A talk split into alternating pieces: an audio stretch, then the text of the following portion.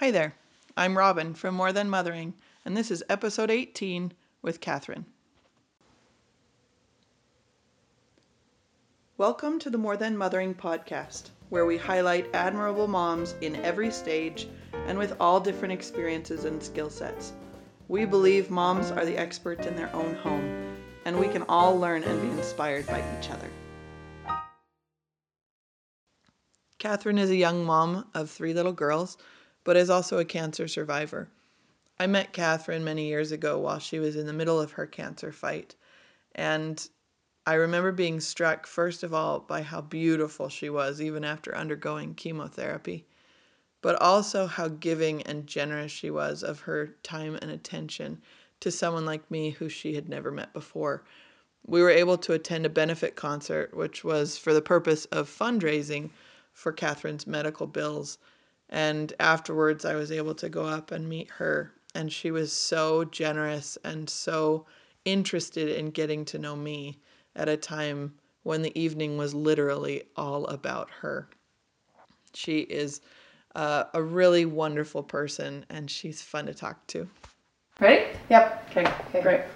This is my friend Kathryn. Kathryn is mom to three little girls and you've been married to Max for eight years, close to eight years. Yeah, eight years. It has It's been eight years. Okay. Um, awesome. Well, thank you so much for letting me ask you some questions today. Yeah. Um, first of all, I wanna uh, I wanna ask you when you and Max first got married, dating, engaged, and early married year. Um, what what was kind of the plan for growing your family, and and what did that look like um, before everything crazy happened? Um, to be honest, I don't know if we had much of a plan. Um, life kind of uh, hit us in the face really fast. Yeah. Um, because uh, you know we were newly married, but it wasn't until six months after we had gotten married that I was diagnosed with cancer. Right. So that was a very big curveball for us and helped um, our relationship grow a little bit more quickly in some ways.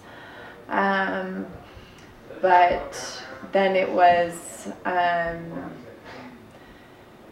I, yeah, within six months I was diagnosed with cancer and then how many more months after? I, three months after doing treatments, um, and I kind of got the clear.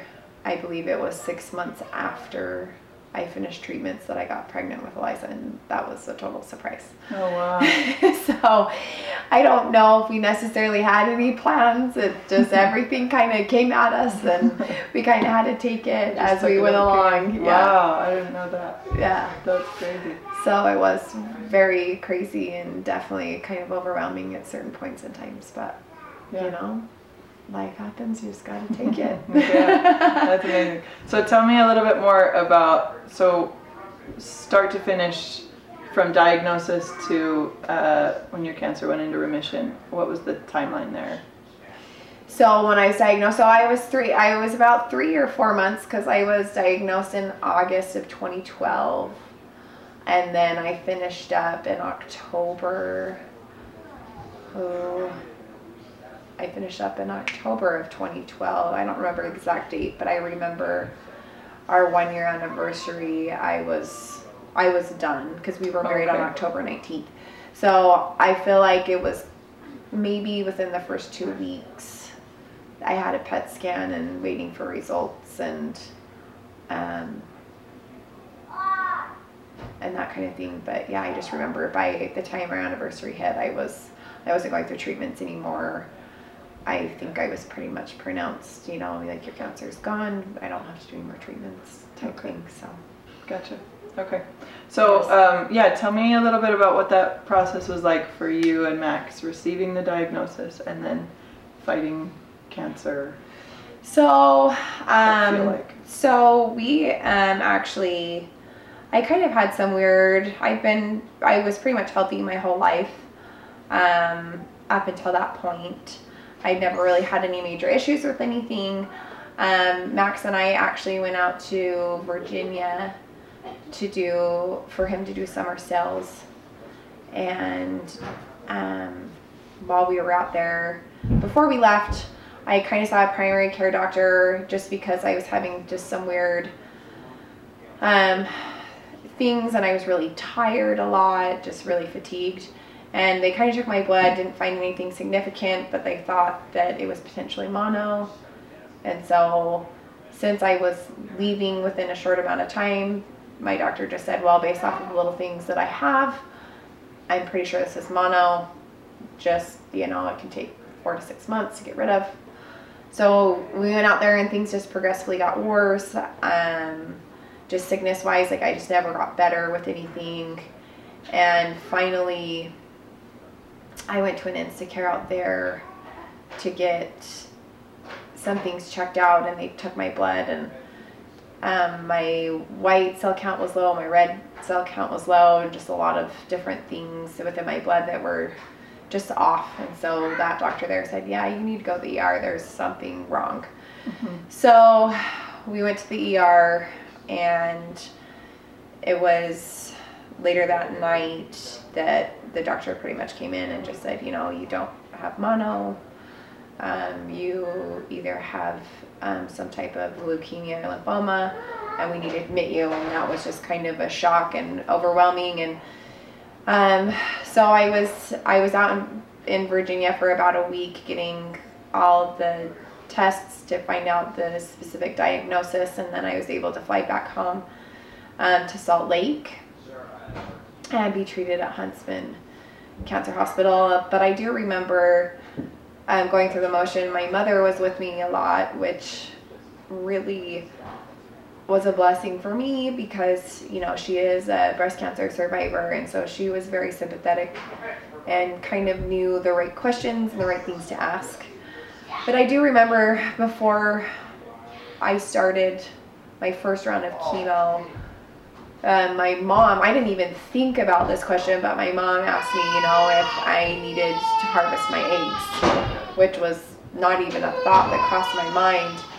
And with the advances with chemotherapy that they've made over the years, um, my oncologist said, no, I don't, you know, at this point, I think she'll be fine with this type of chemotherapy. I wouldn't worry too much about harvesting her eggs. And so I so that was kind of a relief, but you know, later on in life, you know, there was always just that lingering question in the back of my mind like, well, is it going to be hard for me to get pregnant or not? Um, but um, as time went on and I went through treatments, um, it was kind of very strenuous on our marriage in some cases because Max, our we had student insurance through BYU. Okay. And so, he, in order to keep that insurance, he still had to go to school, and he also needed to work as well. And so, we were living in my parents' home, um, so that my mom and um, and extra family members could help support me and us through this through that time in our life and um, but Max was gone a lot because he was trying to work and provide and make sure that you know medical expenses could be covered, but also to make sure that we could keep our insurance through school. Um, but it um, it definitely had its ups and downs, and um, but we within the three months time period we were able to um, get through that and have a clean um, a clean bill of health, so to speak. Yeah. So, anyway, so that's kind of a, a summary of a little bit about uh, my my cancer process, I guess. Yeah, yeah, that's quite a first year of marriage. Yeah.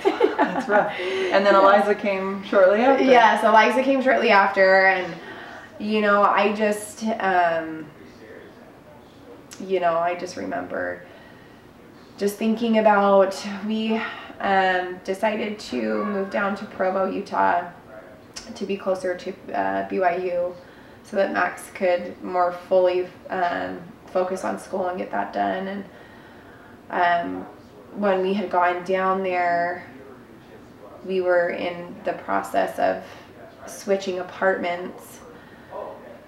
But I, I just vaguely remember one day, I think I was in the car by myself, and I literally was just kind of praying. And, you know, I thought, you know, because I was thinking about, you know, what if it is going to be hard for me to get pregnant? And I just remember praying and thinking, you know, God, I've already been through this huge thing. I don't know if I could handle having a hard time getting pregnant. Mm-hmm. Like, if, if anything, please just bless me with that not being something that I, that bless me not to have a, another trial like that. And now looking back on that, because all of my girls have been surprises, and sometimes um, I, sometimes my friends joke and call me fertile myrtle because I do get pregnant very easily and and and it's definitely nothing to complain about. It's it's a blessing that I've been able to have kids, but as time's gone on and I have looked back at that point in my life with with praying about that, I'm like, you know, I, I think that was God's way of saying, okay, like if that's the one thing you want from getting through this trial and persevering through this, you know, I just felt like that was a huge, huge blessing um, for me. So, yes. Oh, that's really beautiful. I love that.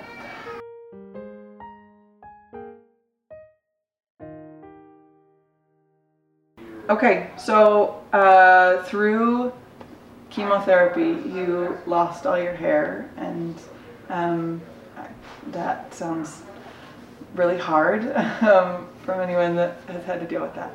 Um, so I wonder, you have three little girls who are all going to need you to teach them body positivity and, and how to love their body. And I wonder um, if that has affected the way that, and, and going through cancer in general, has affected the way that you see your body and the way that you will teach your girls about that. Um, yes, I think um, in a way it's sad to say that sometimes you used to have those moments because it's been it's been seven years since I've had my cancer, which I remember, you know, I kept a blog throughout that whole process and um you know, I remember one of my blog posts saying, you know, kind of telling women be thankful for your hair and be thankful for your bad hair days because you know you should just be grateful that you at least have hair because you know there were some days that I struggled not and um, just feeling a little self-conscious sometimes not having my hair because I never wore a wig or anything. I didn't like I didn't like wearing a wig for whatever reason. It made me feel almost more bald. I know that's weird to think, but I just never wore anything. And um, so, but uh, body image wise, for my girls, I feel like it's so um, important for me to help them realize as time goes on. I guess it's more of, and maybe this is where it stems from. There was one time I was actually sitting in the car in the parking lot at a grocery store. And when I was bald, and I, I think I was waiting for my mom, or maybe it was my husband to come back out because they were just going to run in and get something. But I remember there was this couple walking by, and this girl was so loud, and she was like, "Oh my gosh, did you see her? She's she was bald. She was bald." And I just remember sitting in my car, and I kind of said to myself, "Yes." Yes, I am. You know, mm-hmm. but it made me feel so so self conscious. But it's like little did, did she know like what I was going through, um, and I feel like with my girls and and their self image is just I feel like sometimes there's a lot of shaming with maybe how um, women look in general. Um, if you don't look a certain way, then it's kind of, you know, you need to change that, you need to do something about it. Um, or maybe even the things that you wear. Um, I just feel that there's a lot of negativity that can go that can come around with um, body image, especially with women, and being able to create a healthy, um, a healthy and a healthy place for my girls. Sometimes something that my daughter might put on where I feel like it may not be as modest as I would like her to be. Instead of trying to say, oh, you need to go change, like you can't wear that, you need to change. Um, that's not being modest or that's not appropriate. Um, I guess it's more of what I try and personally do. I'm not perfect at it, but what I try and personally do is take a step back and say, okay, well, how do you feel wearing that? Or how do you feel after, you know, after if they're doing um, something, I guess even exercise to help feel like, uh, to feel and appreciate their physical bodies, I sometimes will just say, you know, like, how do you feel wearing that? Or how do you feel doing this activity for you? And sometimes if they feel like, oh, it's good, you know, then I just kind of continue to let them wear what they're wearing or um, things like that. But at the same time, sometimes I can tell when they don't feel comfortable. And they'll be like, oh, I don't know, I just, it's falling down, or I don't know. So I guess I ask them how they feel instead of shaming and trying to tell them, mm-hmm. you know, what's right and what's wrong. I guess it, it's more like trying to guide and let them navigate to help them feel of their self worth through their image. Um, and also another thing that I've been trying to do, I guess instead of complimenting them on like, oh, you look so pretty, also complimenting them on, oh, you did this thing so well, or you're so you're very smart, or just kind of focus on some of their talents as well, to help kind of let them know that it's not just their physical appearance that helps them be them. Does that make sense? Yeah, absolutely. That you So, tie their worth Uh, to, yes. to something else. Yeah, I Yeah. love that. That's really cool.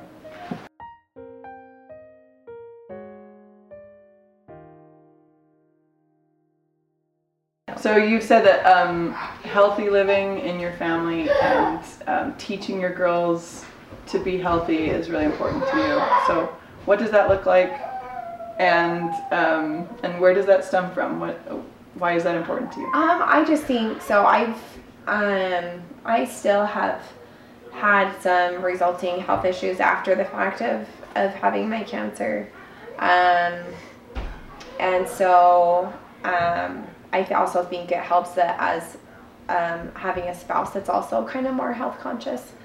Um, to help motivate me and also to have our family as a whole be kind of more focused on health. Um, just because I I actually told my husband before like when we got married that if we were to have girls because we have cancer on both sides of our family like you know his mom had cancer my mom had cancer just and now I've had cancer and so I I told Max before we had kids I'm like I'm like man if we have any girls they their likelihood of having cancer is, is much higher and so now we have all girls. And just being able to teach them um, the um, that being healthy eating healthy you know exercising um, things like that are are going to impact them in more ways or more ways than one. So i feel like not only going through my own experience of having cancer, but it's also kind of the motivation of not wanting to go there again. Um, and to um, be the healthier person just for my own children as a mom. I want to be my at my healthiest so that I can interact with them, I can play with them, you know, run around with them without getting so winded or tired. Um, and um, so I think that's where that kind of stems from. Sorry, I forgot the other part of your question. Um, what does it look like for you? What are you? What kind of Oh, things what do are I you do? teaching them? So I'm definitely not perfect. um, but you know, there's definitely room for a lot of improvement. But um, my parents actually call me the sugar Nazi. Oh. my family, I get I get teased a ton by my family um, because of how much I uh, try and limit my kids' sugar intake okay. um, just because you know there's so many different studies out there that you can read that are you know that sugar can cause just with moods and behaviors and you know some studies even suggest that it may be linked to depression and those types of things but um I mean, like I said, I'm not perfect. I feel like as a mom with young kids, you live off snacks sometimes, or at least you have to have snacks ready, readily available. Um, I I really just feel like there's what we what I really try and implement that I know that I'm consistent at is just some things that we have in our home food wise are um, that like we're eating every day like bread. I'm very I'm very particular about the bread that I buy. Um, and then there's I and also when it comes to alternative things like honey or more natural like sugar things like honey or maple syrup um, also with grains i have my own um, oat roller so i buy you know whole grains that i kind of create my own oatmeal or we or as we call it mush because I'll do I'll add in a bunch of different grains or we I have a flour maker. So I have grains and I have my own flour. I don't even buy store bought flour anymore. Hmm. I make my own and so I feel like I also enjoy cooking which is helpful too because I'm able to make a lot of my kids' meals um, and and I'm able to kind of control things that way for them um, and make healthier meals. Uh, I feel very fortunate that my children eat vegetables. And, and I do partially feel like it's because I've always incorporated vegetables since they were younger. It's there's always at least one vegetable, m- most likely two, that they eat and that they enjoy. I've learned how to cook those vegetables in the way that they like, so that they eat them. Um, and so that's kind of I don't know if that answers your question. Yeah. What the kind of what that looks like for us. I mean, yeah, just cooking and kind of being more particular about certain things. Not everything. Like I said, I could be a lot better. But yeah, Mhm. just particular things that I make sure I buy that I know are more beneficial for them, and just trying to um, eat kind of more whole foods, really, than more than anything. Cool. So. Well, I applaud that. That's a lot more work. yeah, Good for you. That's Yeah. incredible. well, it seems like a lot more work, but once you get the hang of it, it's just It it's just becomes part of the routine. Yeah, it Yeah, becomes part of the guess so. routine. Yeah. I guess that makes sense.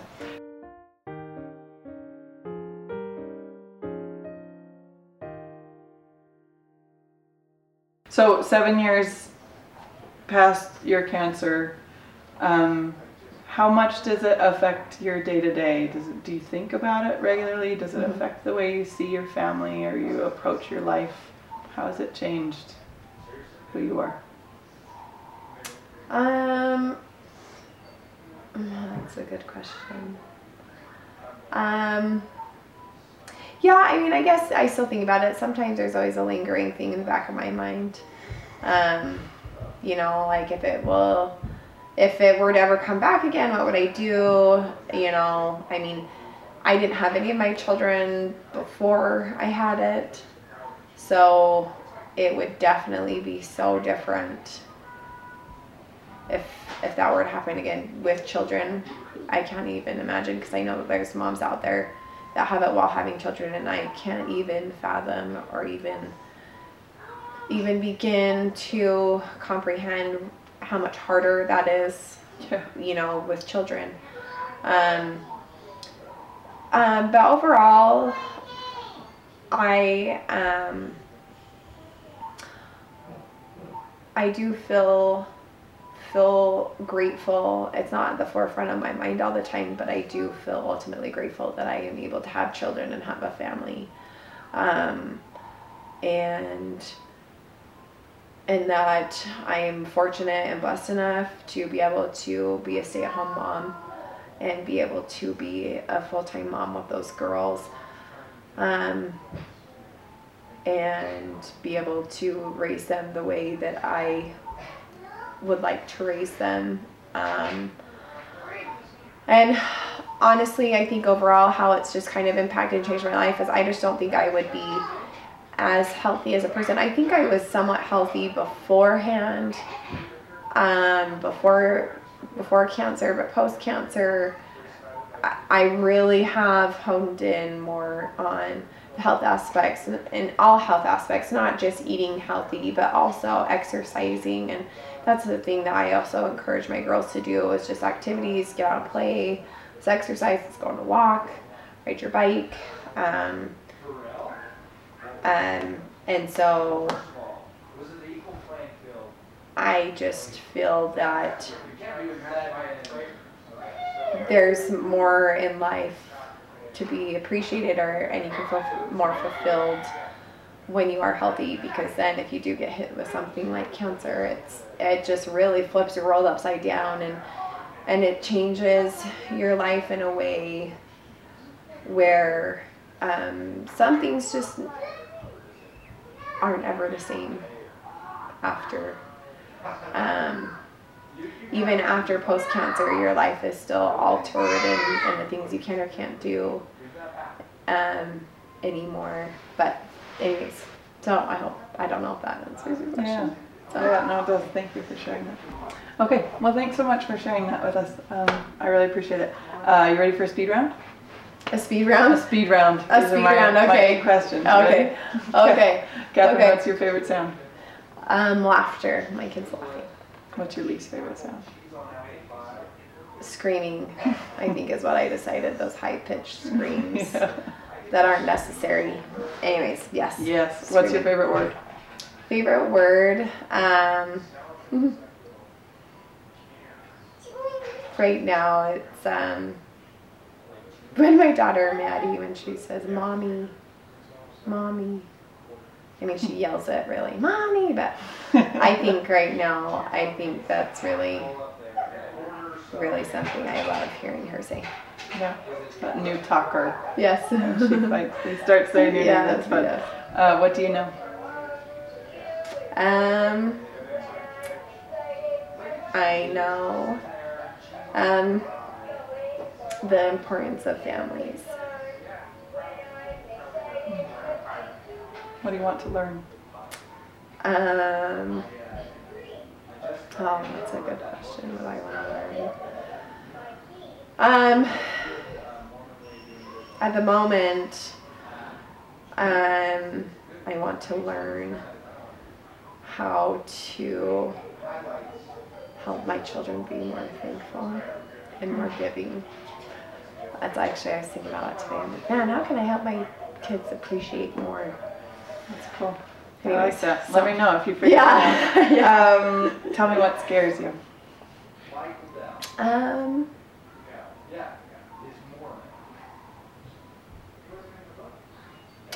um, I guess the first thing that comes to mind that sometimes scares me is, um, you know, my husband's mom died of cancer when he was five, and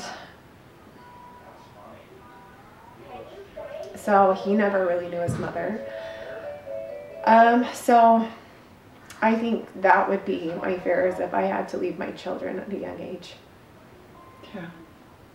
Yeah, that would be that would be awful. Tell me about a mom you admire. Um,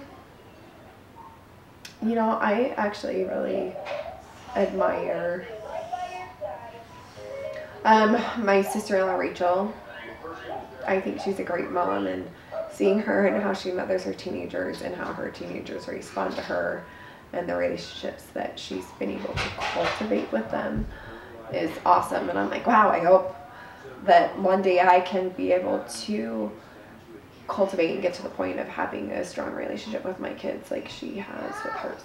Hmm, that's cool. I love that. Tell me what you're good at, Kathryn. Oh, what I'm good at. Um, uh, I guess I feel like I do have a talent for cooking. Um, and I do feel that I do have a little bit of a talent with children. So, That's cool. What great gifts for your family. Thank you Yes. so much for Okay. doing this with me. okay, thanks, Robin. I loved hearing Kathryn talk a little bit about being grateful to be able to be a mom and the reminder of what a blessing your health is. I also love this interview because it reminds me of how important it is to remember that even when we have different things that are important to us, we can still respect and enjoy the conversation between mothers. Kathryn is way more strict about food than I am with my children, and certainly puts more energy and effort into healthy eating than I do in my home. But I can respect that this is something that is important to her, just as she can respect that other things are important to me. Thank you for listening to the More Than Mothering podcast. You can visit the website at morethan-mothering.com for show notes, images, and the video form of this interview, as well as many other interviews with remarkable women. If you are having a less than day, I hope you leave feeling more than.